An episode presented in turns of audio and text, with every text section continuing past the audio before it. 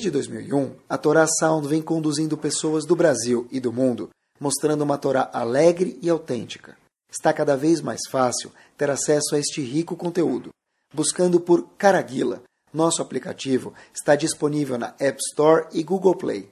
Agora é possível também assistir aos nossos Shorim em vídeo pelos sites toraanytime.com e caraguila.com.br. Torá Sound a Torá de sempre, em uma linguagem moderna e simpática, cada vez mais próxima de você. Boa noite, vamos lá?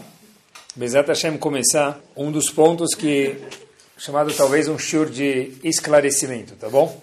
A gente vai explicar Bezat Hashem. Eu acho que é um dos top 10, um dos 10 mais pontos que o Yehudi precisa ter esclarecido dentro da vida dele. Sabe que tem coisas no mundo que a gente precisa saber. Uma das coisas que precisa ficar muito clara para o Yehudi, quando estava pensando no Shur, o tópico do Shur de hoje, Bezerra Hashem, é o tópico que nós vamos falar, se Deus quiser, no decorrer único do Shur de hoje, que a gente sempre pega um tópico só. Hashem criou o mundo em quantos dias? Seis, e no sétimo ele descansou. Cada dia de Akadosh Baruchu corresponde a quanto tempo? Mil anos. Quer dizer, David Amelech fala que um dia de Hashem corresponde no nosso calendário, no nosso relógio, a mil anos.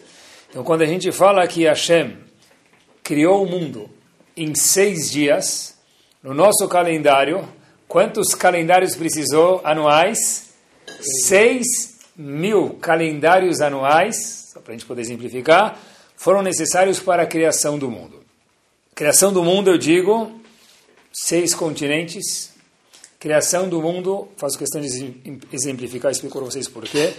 Nove planetas, Criação do mundo, oceanos, montanhas, cavernas, vulcões, tudo que aparece naquele livro, os mil lugares que você não pode deixar de conhecer antes de morrer. Tá bom?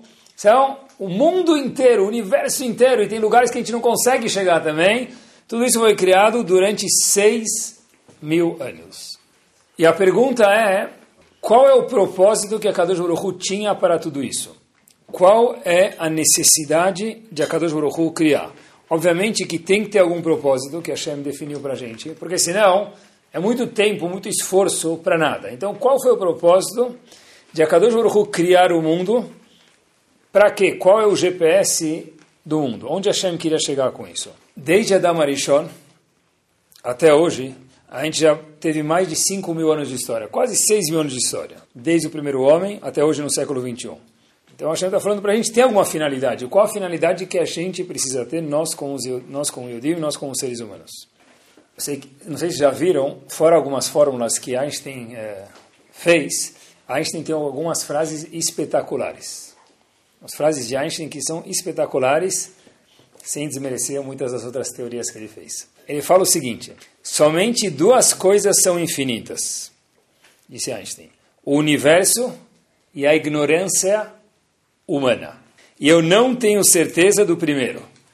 De novo. São duas coisas que são infinitas: o universo e a ignorância humana. E eu não tenho certeza do primeiro. Quer dizer, do segundo item, ele sim tem certeza.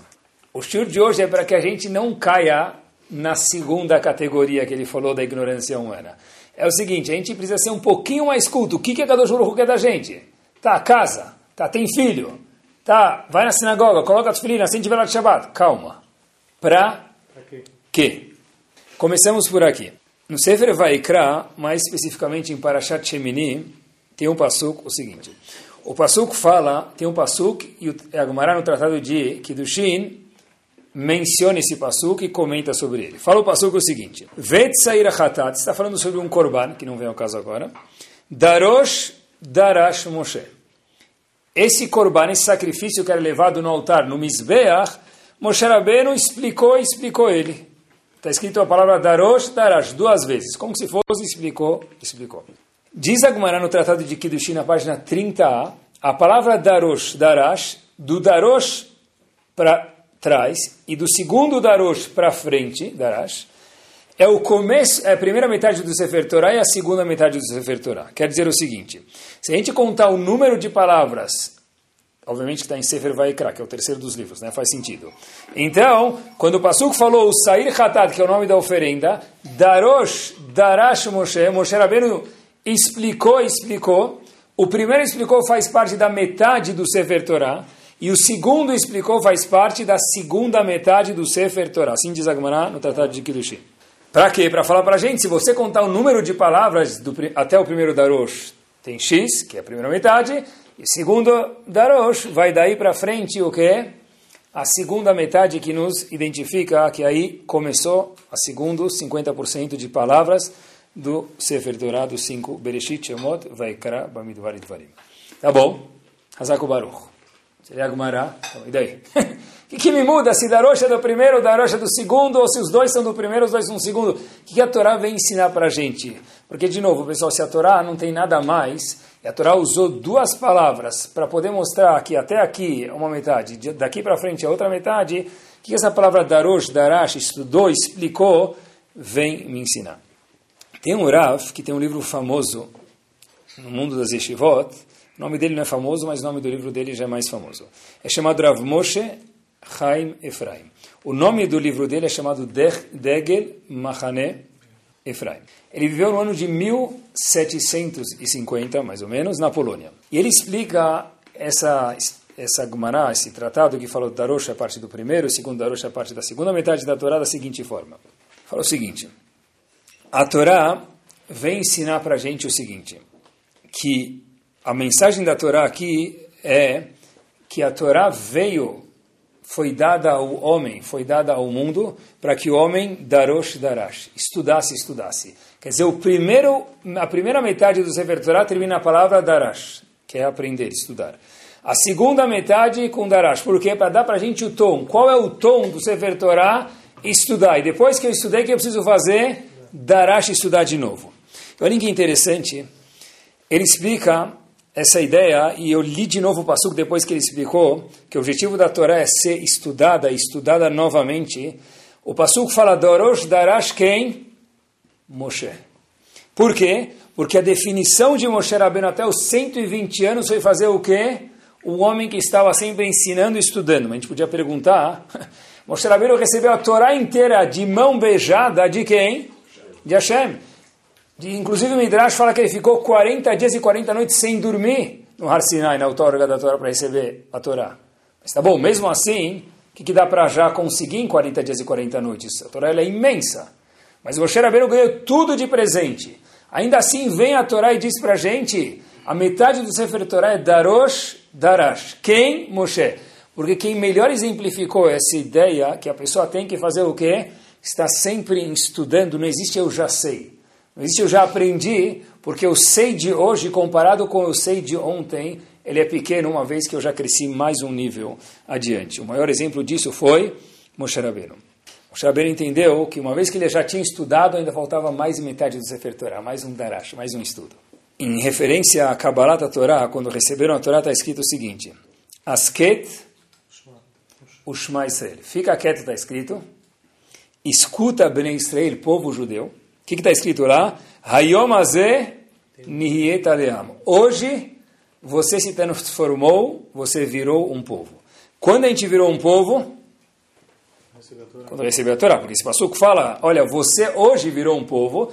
Esse passuco está mencionando, olha, está adiantando, você vai receber a Torá. Então hoje, agora que você recebeu, está recebendo a Torá, você é chamado, considerado para mim, dizendo a Kadosh Baruch um povo. Quer dizer se alguém perguntar para a gente quando nós nos transformamos em um povo, o que a gente responde? Quando recebeu a Torá. Rav Saadia Gaon, Gaon, ele veio na época dos Geonim, quer dizer, dos gênios, vamos chamar, pessoas muito capazes, ele diz o seguinte, que a nossa uma, o nosso povo, se deve a uma vitamina somente. Qual vitamina? Torá.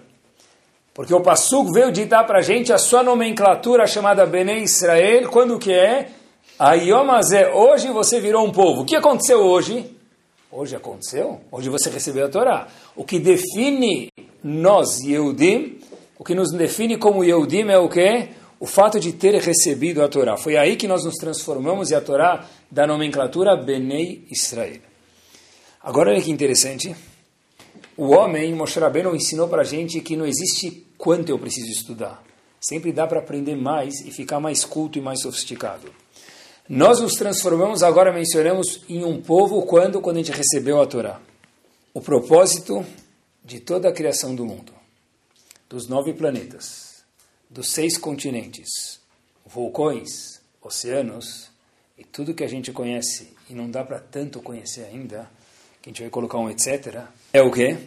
Quando a gente vê um homem, um jovem, uma mulher sentado estudando a Torá. O objetivo inteiro da criação de 6 mil anos de, do calendário de Akadosh Baruch que ele trabalhou, se a gente possa dizer assim, que Akadosh Baruch suou para criar o mundo, foi com um só objetivo.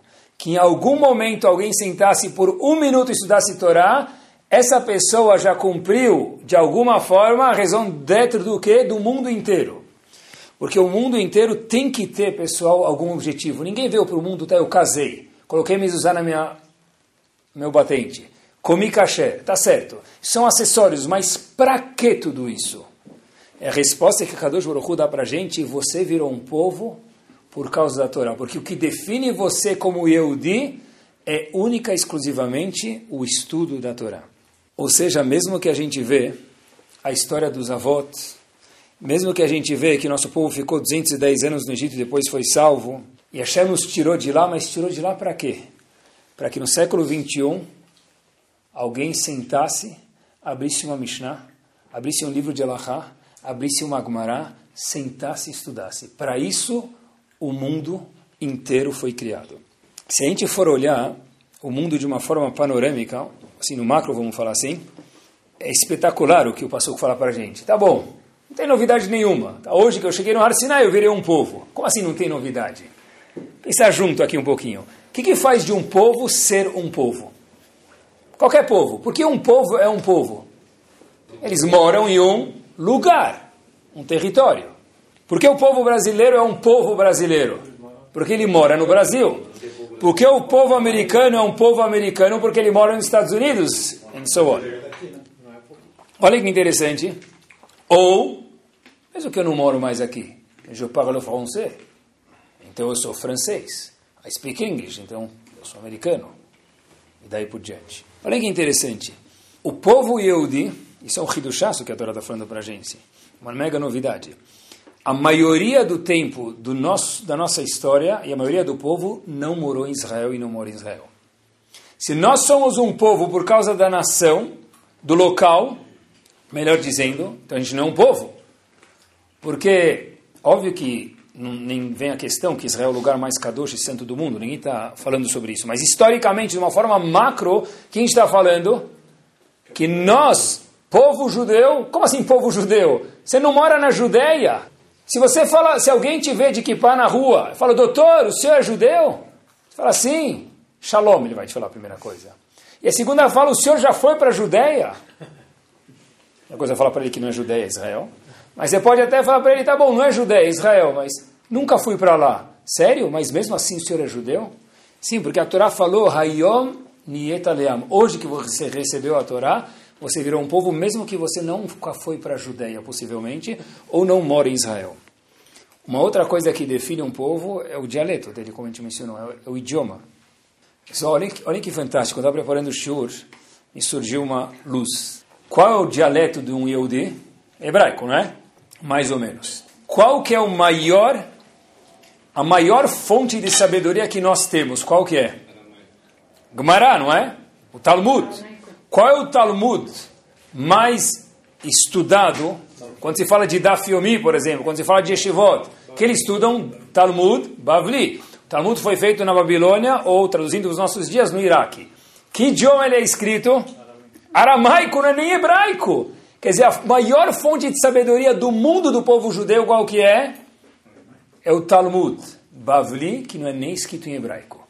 Meus queridos, nós não temos um dialeto específico, então que nos faz um povo.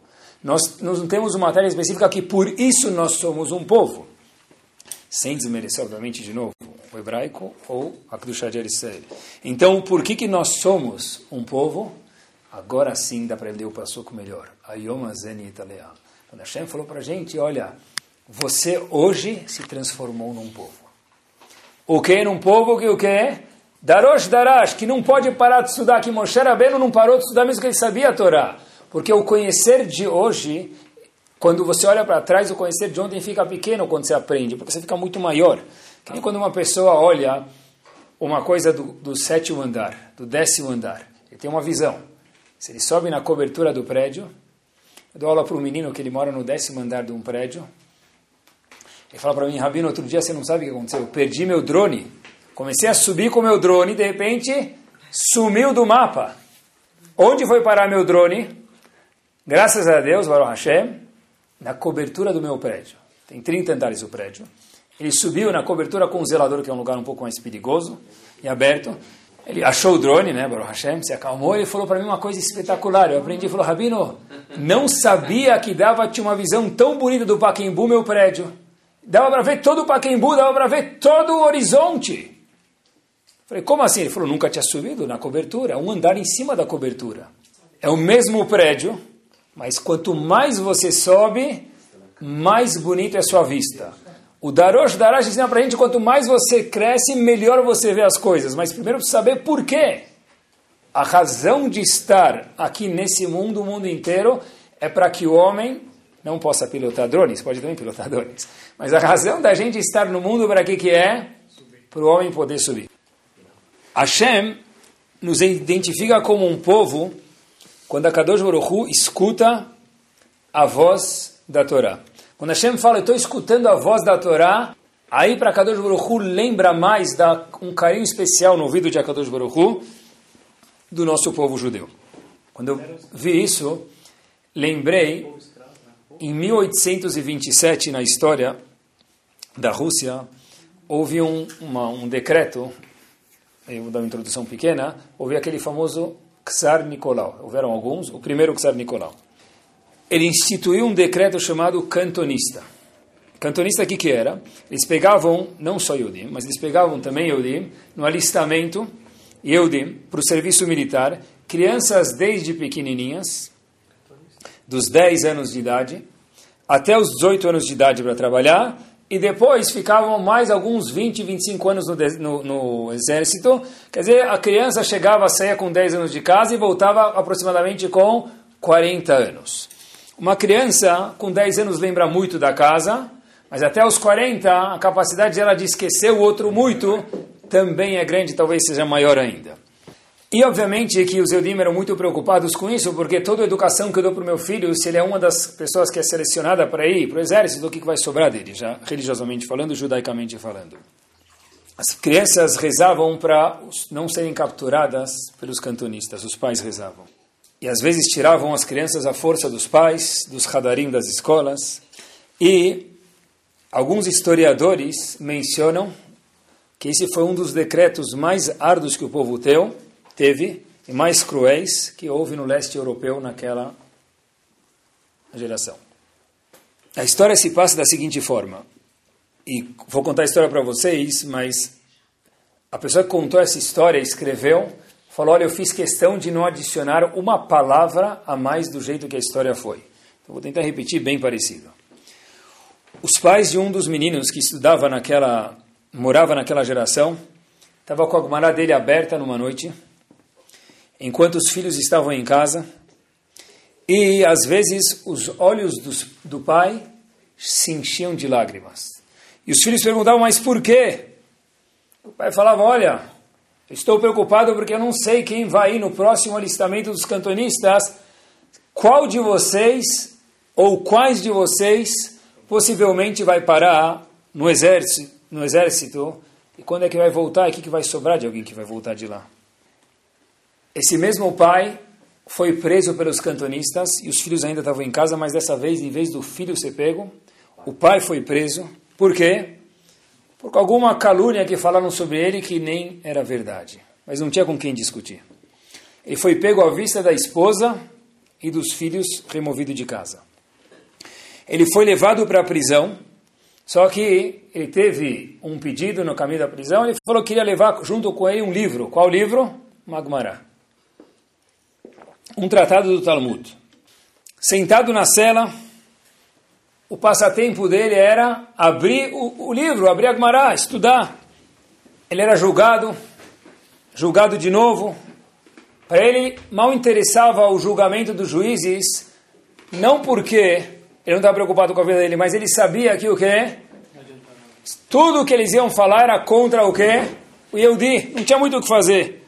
O que interessava a ele era entender a Gemara. Pessoal, olhem o que é um Yehudi, olhem o que é saber a razão dentro de um Yehudi no mundo, e olhem o que quer dizer a voz que é doce nos olhos de Hashem, é a voz da Torá. Ele chega numa página do Talmud, esse Yehudi preso pelos cantonistas na prisão, ele lembra que tinha uma, ele, faz, ele lembra de uma pergunta que ele tinha, que ele preocupava ele, ele lembra que havia um comentarista que viveu no ano de 1200 na Espanha, mais conhecido pelo, pelo seu nome, Rashba. Ele procura e fala: Olha, o Rashba faz essa pergunta, mas eu não tenho o Rashba aqui na prisão. Pessoal, de novo, pessoa presa, saiu de casa, deixou os filhos em casa. Eu tenho uma pergunta da Gemara que eu lembro que o Rashba faz e eu não tenho o Rashba. Ele lembra dessa pergunta, lembra do Rashba, mas não lembra da resposta. Ele estava nesse dilema: será que eu vou relembrar a resposta? Ele escuta um batido na porta da cela dele.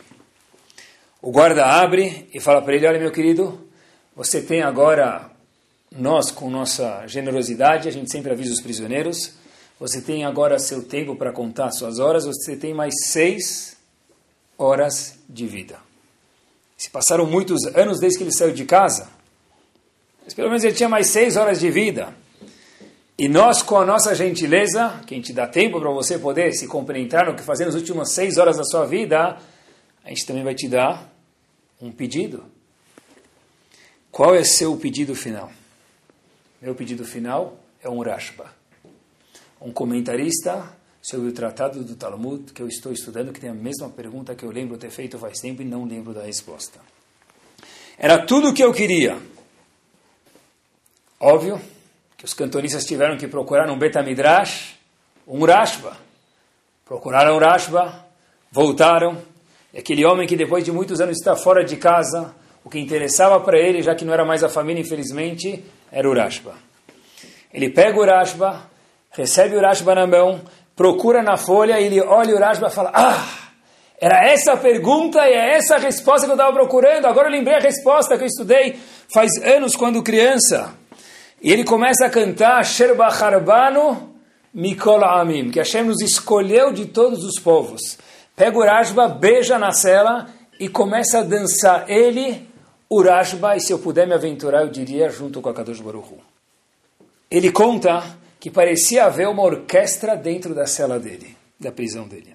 Parecia que as árvores em volta da cela estavam dançando. O vento que pairava nas árvores faziam dançar pela alegria dele ter visto Rashba. Ele conta que ele dançou como se fosse o casamento do filho dele. A dança parou porque o guarda falou, meu querido, o tempo terminou e agora a alegria dura pouco, a alegria dura muito, mas terminou. E quando ele estava indo para o pátio para ser executado, ele começou a se questionar aonde estava o filho dele, Mordecai.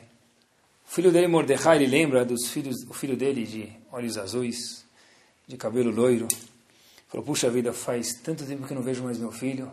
Será que ele está em casa? Que ele foi parar nos cantonistas? Que música que ele já está cantando e já está dançando hoje? Os guardas apontam a arma para atirar nesse pai. Ele falou: Olha, já que eu não tenho o que fazer pelos meus filhos, o que fazer pela minha família, pelo menos eu vou fazer o que eu sempre soube fazer. Ele começou sem agmará, cantar o nigun, a música que ele sempre estudava agmará. Amarabaye, Amarava, Tashma. Ele começou a falar aquelas palavras que os cantonistas estavam acostumados a escutar, mas não sabiam o que queria dizer. Ele estava virado de costas, virado de frente para a parede, de costas para os guardas, cantando a música que ele chamado ele sabia. Amarabaye, Amarava, Tashma, palavras da Gemara. E de repente, ele está esperando levar o tiro nas costas e o tiro não aparece. Ele começou a repetir mais uma vez Agmará com a melodia que ele conhecia. Até que de repente ele escuta uma voz. Ele escuta as seguintes palavras. Lá de trás dos rifles. Amarava, Amarabaye. Ele não sabia se podia olhar ou não. Será que é um truque? Será que é uma salvação de Akadosh Baruch? Escuta de novo Amaraba, Amarabaye, palavras da Gemara, só que dessa vez escuta uma palavra a mais. Aba, é você? Foram aquelas palavras de Torá, Amarabaye, amarava com a melodia que a criança conhecia até os 10 anos de idade, reuniu um pai e um filho. É essa melodia que a Kadosh Baruch fala, essa é a sinfonia que para mim é a coisa mais agradável de ouvir no mundo. Essa é a sinfonia para a qual eu, a Kadosh Baruch dizendo, criei o mundo. O Midrash Neha fala para a gente o seguinte, Viter a Kadosh Baruch alavon avodazara. Kadosh Baruch fala, tudo bem, eu abri mão sobre o pecado de idolatria. Gilurayot, relações sexuais proibidas. Shfichudamim, uma pessoa matar outra. Não que Hashem ficou feliz com isso, mas Hashem falou, de alguma forma ou outra eu posso abrir mão até disso. Veloviter al bitur Torah. Uma coisa que Hashem não abriu mão na história do nosso povo é o quê? Bitur Torah. Como assim? Eu sempre soube que essas três haverós são as três mais graves, são pecados capitais. E se Hashem abriu mão delas de alguma forma ou outra, fez algum tipo de liquidação, por que, que ele não abriu mão do Bitur Torah, da falta de estudar Torá? Porque não tinha anistia para Bitur Torah também. Boa. Rabbi Yohanan Wasserman, que foi aluno mor do Havetz Haim, explica essa Gemara de uma forma espetacular. Ele fala o seguinte: quando tem uma batalha entre dois países, tem uma guerra entre duas cidades, dois países, uma guerra bélica.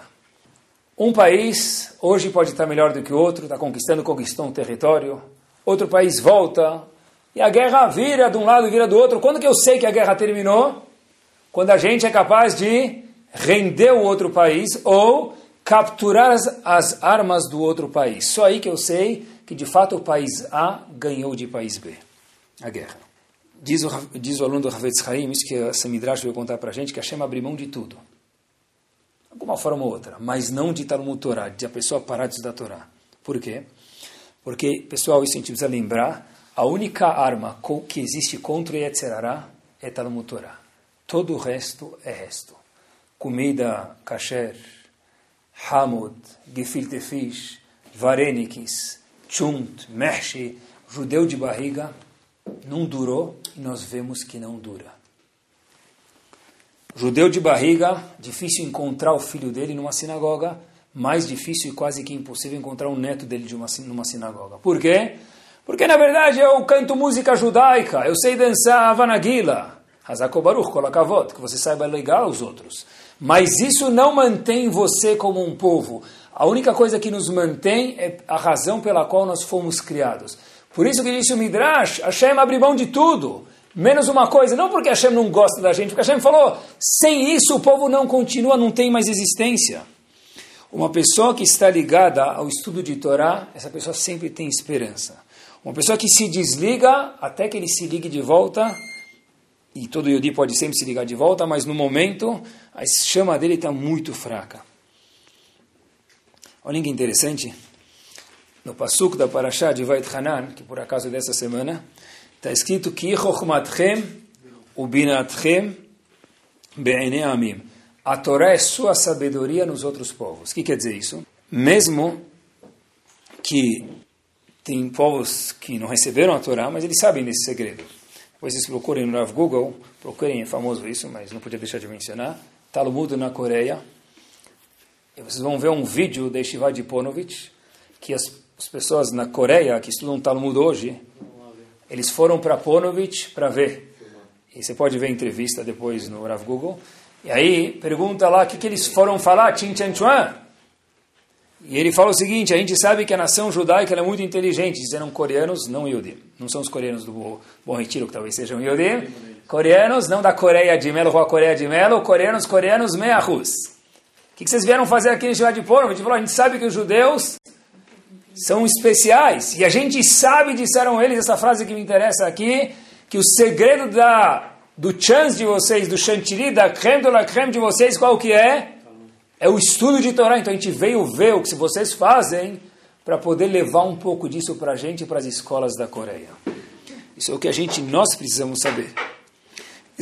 Já que a Torá é nossa sabedoria, eles até contam, olha como ele é especial, inteligente, que havia um tal de Reuven, ele estava no, no trem, viajando de uma cidade para outra, estava carregando um herring no jornal, embrulhado no jornal, um herring, aquele peixe em herring no jornal. E aí começou a demorar a viagem, demorou, demorou, demorou a viagem, começou a demorar demais e o pessoal ficou meio bored.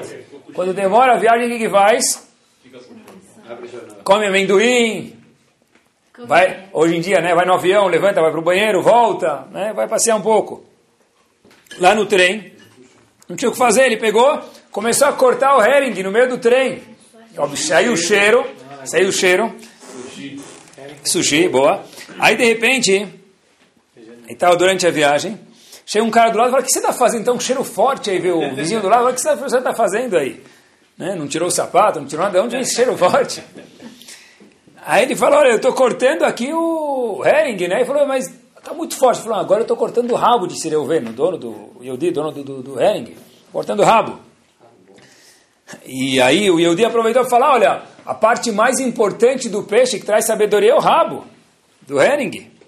Aí aquele vizinho que estava do lado falou, então, já que a gente está aqui não dá para fazer, aproveitar pelo menos para ficar sábio. Me dá dois rabos.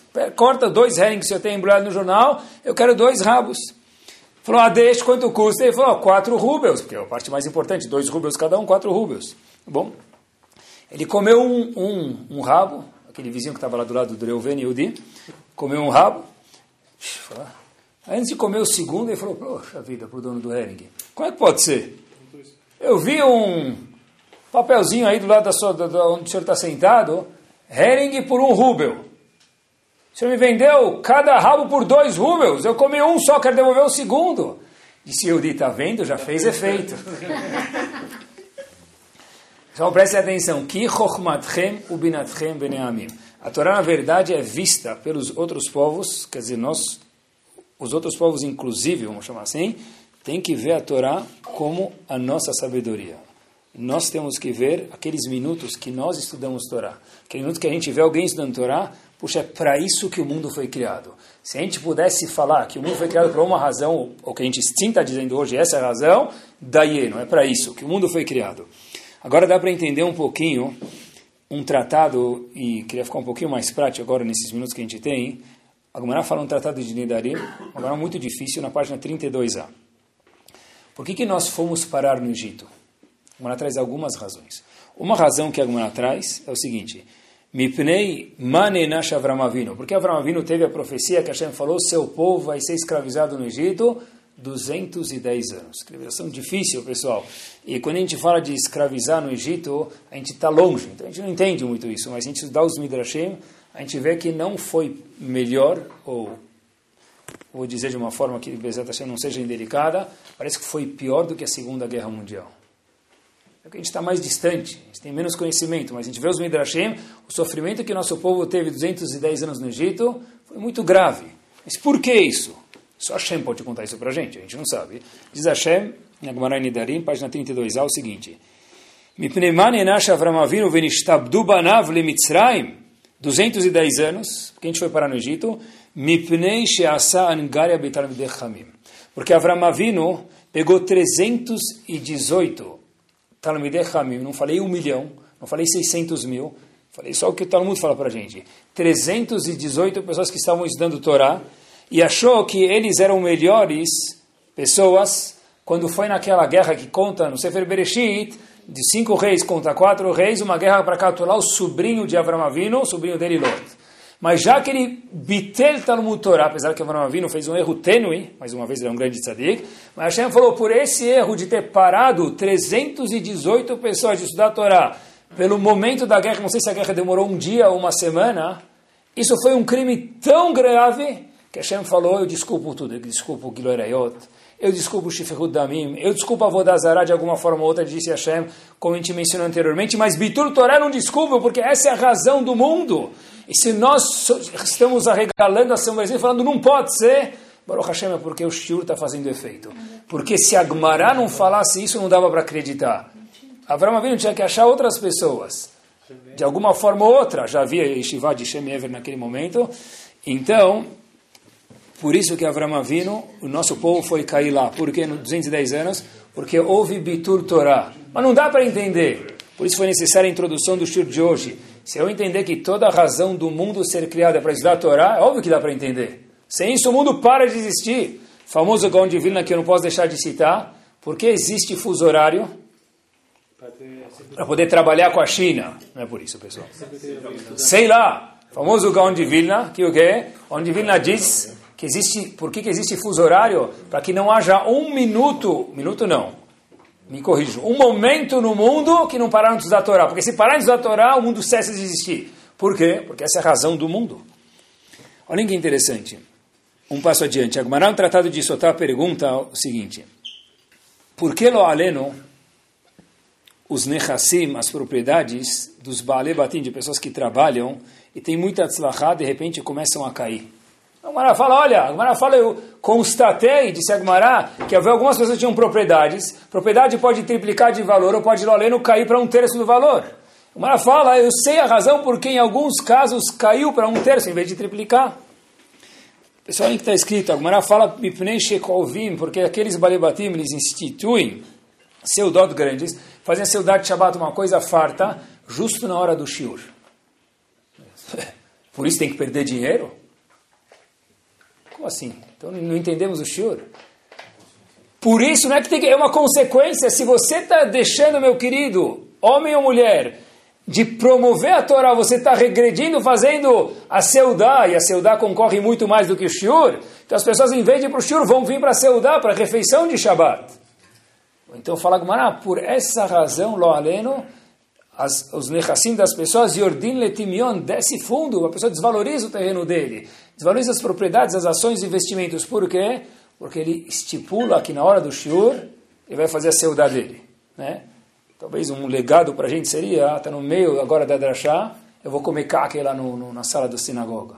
Talvez tenha um, uma, uma análise aqui, um paralelo aqui, o caso que a gente acabou de falar. Vi uma frase muito bonita, uma criança órfã, é aquela que não tem pais. Um povo órfão é aquele que não possui filhos. E filhos de verdade são filhos que estão envolvidos em Torá, porque acompanham junto comigo.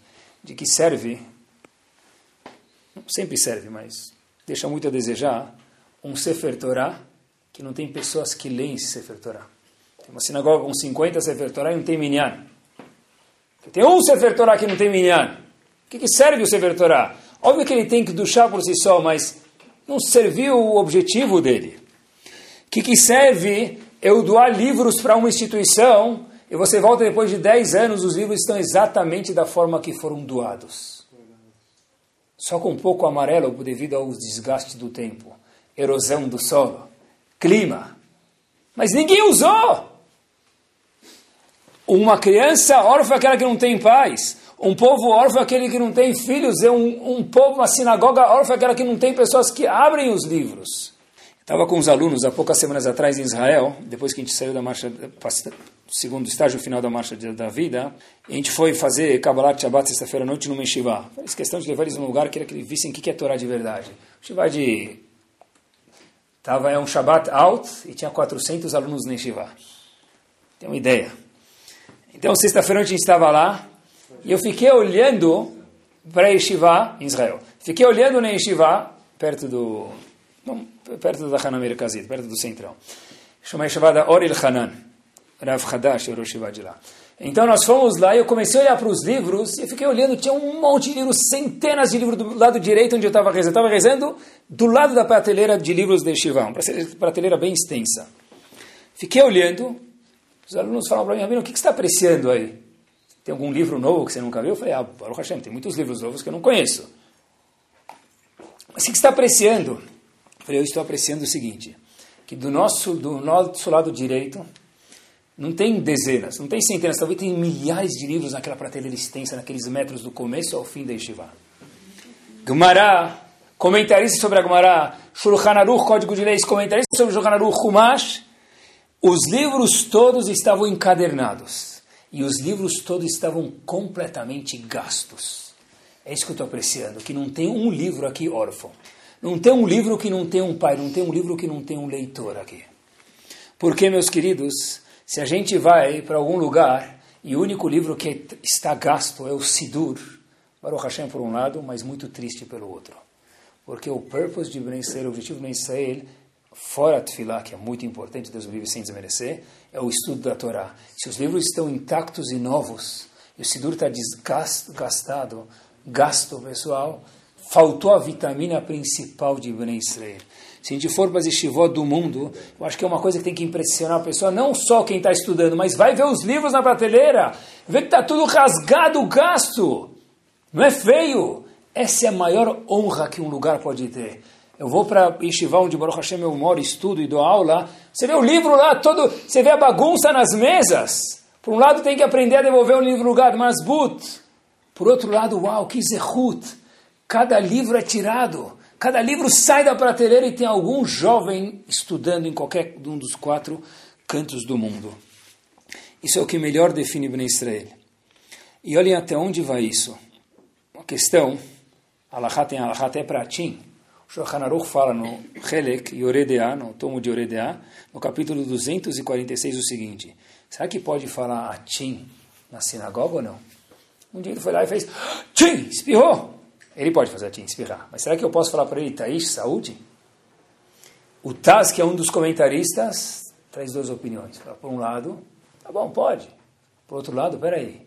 Se a gente parar para falar Tim para ele na sinagoga, na, na, casa de estudos, melhor dizendo, o que vai acontecer? Vai causar o quê? Bitur Torá. Vai parar de estudar Torá. Mas para com isso, vai, meu. Quanto tempo demora? Um, dois e já. Tim, saúde. Três segundos? Aí disse o Taz. Três segundos? Sabe o que é três segundos de Bitur Torá? É três segundos que o mundo perdeu a vitamina onde podia ter feito de parar de existir. Alahá. Pode ou não pode? Traz duas opiniões.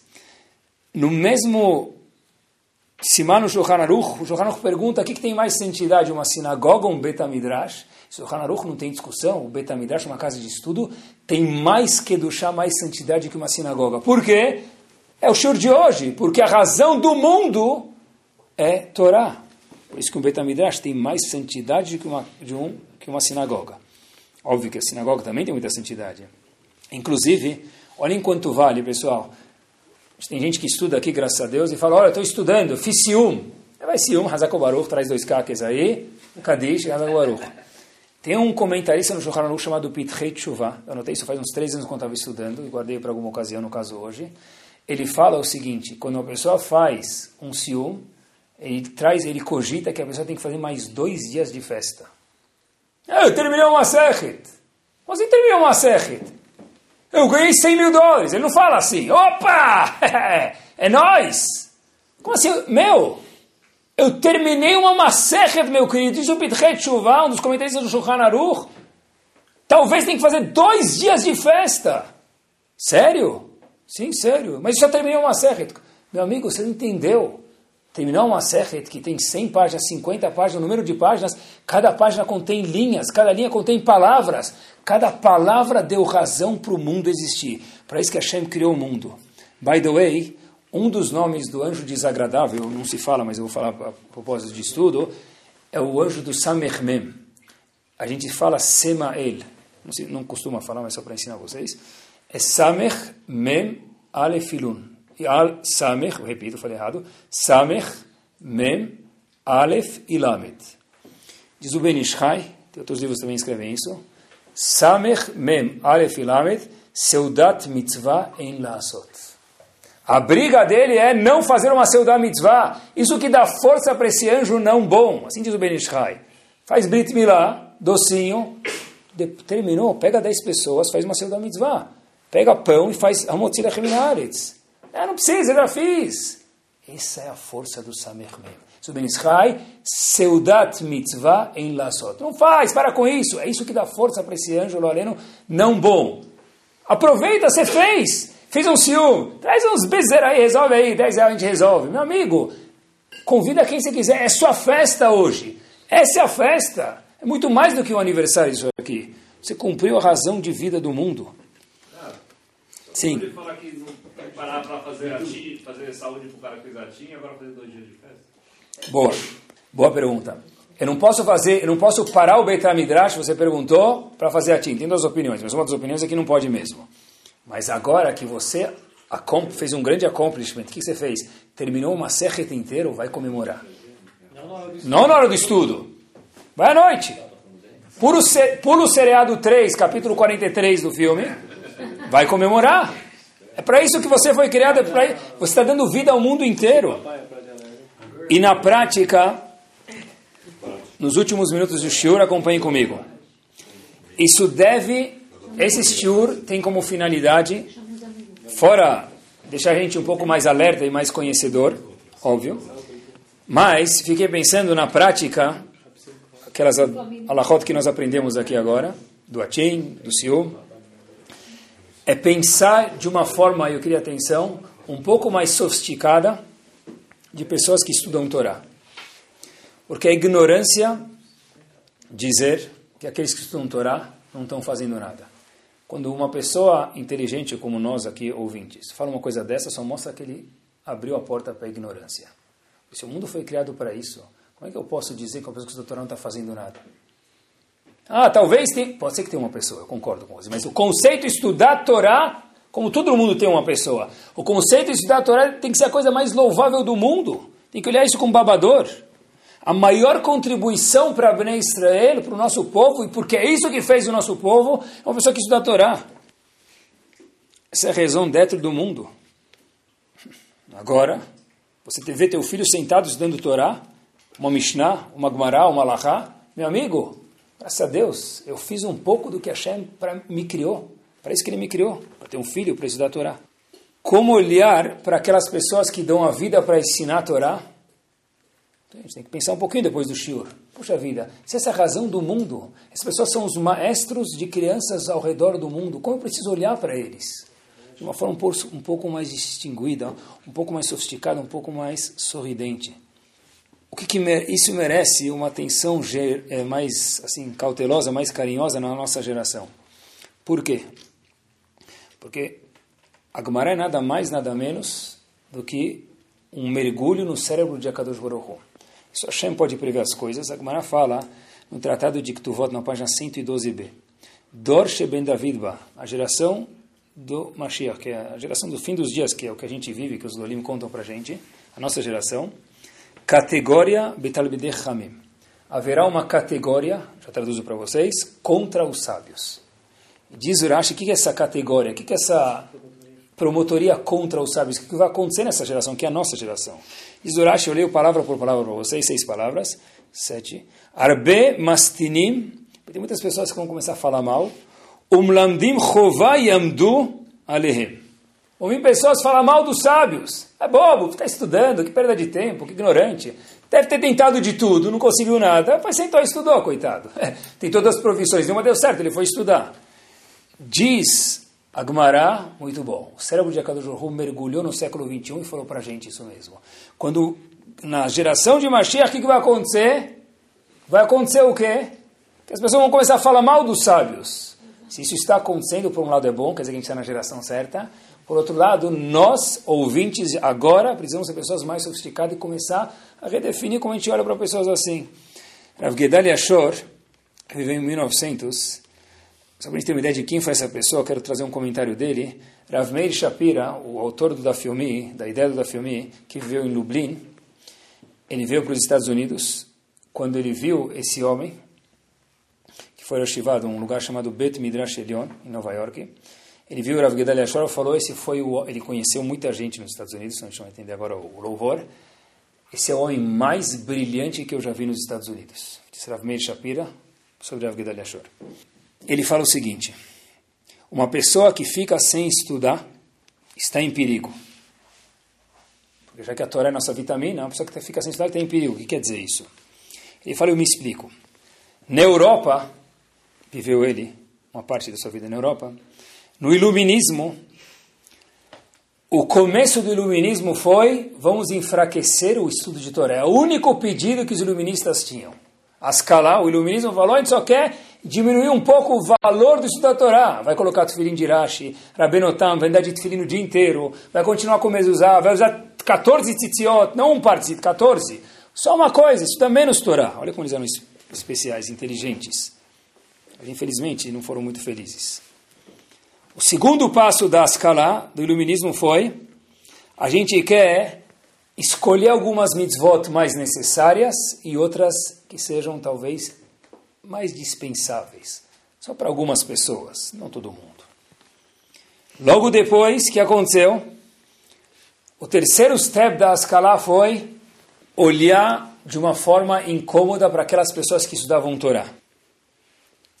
E o quarto passo da escala do iluminismo foi que eles não conseguiam mais enxergar um Talmud Chacham na frente deles. O que diz Rav Gedali Ashor foi um processo rápido demais. Como tudo começou? Com não dê importância ao estudo da Torá. Eles eram inteligentes, os iluministas, muito inteligentes. Não felizes, mas inteligentes. Eu vou começar com uma coisa, um pedido pequeno. Para de estudar Torá, estuda menos Torá. Dá menos importância. Se você fizer isso, a gente ganha uma batalha. Porque estuda menos, tem mitzvot que já não são necessárias, e aí você despreza pessoas que estudam Torá, Torá cai e sobra o que sobrou dos nossos mundos que a gente vê hoje, pessoas que seguiram esse caminho ou que os netos não aparecem mais no mapa judaico. O nosso trabalho, disse Rav Shach uma vez, disse o Stapler também, é entregar para Mashiach, escutem isso com carinho, a mesma Torá que nós recebemos de Moshe Rabbeinu. A mesma Torá que Moshe Rabbeinu recebeu no Har Sinai, devolver ela para Mashiach quando chegar a Geulah, no momento que Hashem achar isso necessário. Porque quem faz mudanças na Torá, perdeu. É pegar a mesma Torá, com o mesmo apreço que Moshe Rabbeinu fez, com o mesmo carinho, com as mesmas palavras, com as mesmas leis, sem mudanças, sem adaptações, e devolver isso para Mashiach. Eu termino com uma história. A história se passa em Israel, numa escola, gente vê o que quer dizer o estudo da Torá. E um menino, escutei isso no show de Hinur de educação, que foi, foi feito em Israel. O menino, ele passou dos limites, foi muito mal educado, com quem não podia ser, professor e diretor.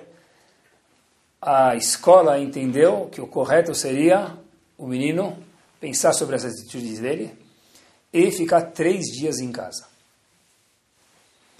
foi suspenso, vamos dizer, segunda-feira à tarde, volta só no fim da semana, fica terça, quarta e quinta em casa, você vem só na sexta, na verdade sexta não tem aula, então semana que vem. A mãe liga para a escola um dia depois, terça-feira à noite. Terça-feira no fim do dia liga para o diretor, para a escola. E aí a mãe liga e fala, olha, eu gostaria de pedir para o meu filho voltar para a escola. O diretor fala, olha, sinto muito, mas a gente sentou, pensou bastante, e três dias é terça, quarta e quinta. Hoje passou só um dia, terça-feira, no fim do dia a senhora está me ligando. A gente achou que cabia para ele aprender a lição três dias. A mãe dele falou, mas eu queria pedir muito. Ele falou, desculpa, a gente decidiu. A mãe dele falou, mas, falou, mas que mais? O que a senhora quer pedir? Falou, eu estou jejuando desde ontem, o horário que meu filho chegou em casa, até hoje. O Rabino perguntou, mas por quê? Falou, por quê? Porque eu não queria que meu filho perdesse mais dois dias de estudo de Torá. E talvez o fato que ele me viu jejuando já serviu de lição para ele aprender que a conduta dele não foi correta na escola. O diretor de tiro e queda falou, uau, por favor, amanhã de manhã, a senhora me deu uma lição, o filho da senhora não precisa esperar até quinta-feira para voltar para a escola, quarta de manhã, o filho da senhora está aqui. Pessoal, quando uma criança vai para a escola, quando uma criança vai para um shiur, louvar ele, elogiar ele, porque o nosso objetivo no mundo é educar nossos filhos para o estudo de Torá. Quando uma criança não vai para o shiur, tem que doer. Uma mãe que ficou falou, estou jejuando faz 24 horas, 25 horas, é um Yom Kippur para mim. Mas por quê? Porque eu não queria que meu filho perdesse mais dois dias do estudo de Torá. Que Bezat Hashem, a gente possa apreciar o estudo da Torá, a gente possa apreciar aqueles que estudam Torá, não fazer parte taxativa daqueles que a Gemara fala que são pessoas que falam mal, são pejorativas sobre pessoas que estudam Torá. Apesar da Shema Kadosh Baruch fala, olha, já que vocês sabem o objetivo e por que estão fazendo isso no mundo, que Bezat Hashem, Hashem possa ver com bons olhos isso, a música de Torá do nosso, da nossa casa, dos nossos filhos, das nossas escolas, e traga Bezat Hashem, Agiolá, Bimhera, Amém, Amém, Torá Sound, desde 2001, aproximando a Torá dos Yehudim e de você.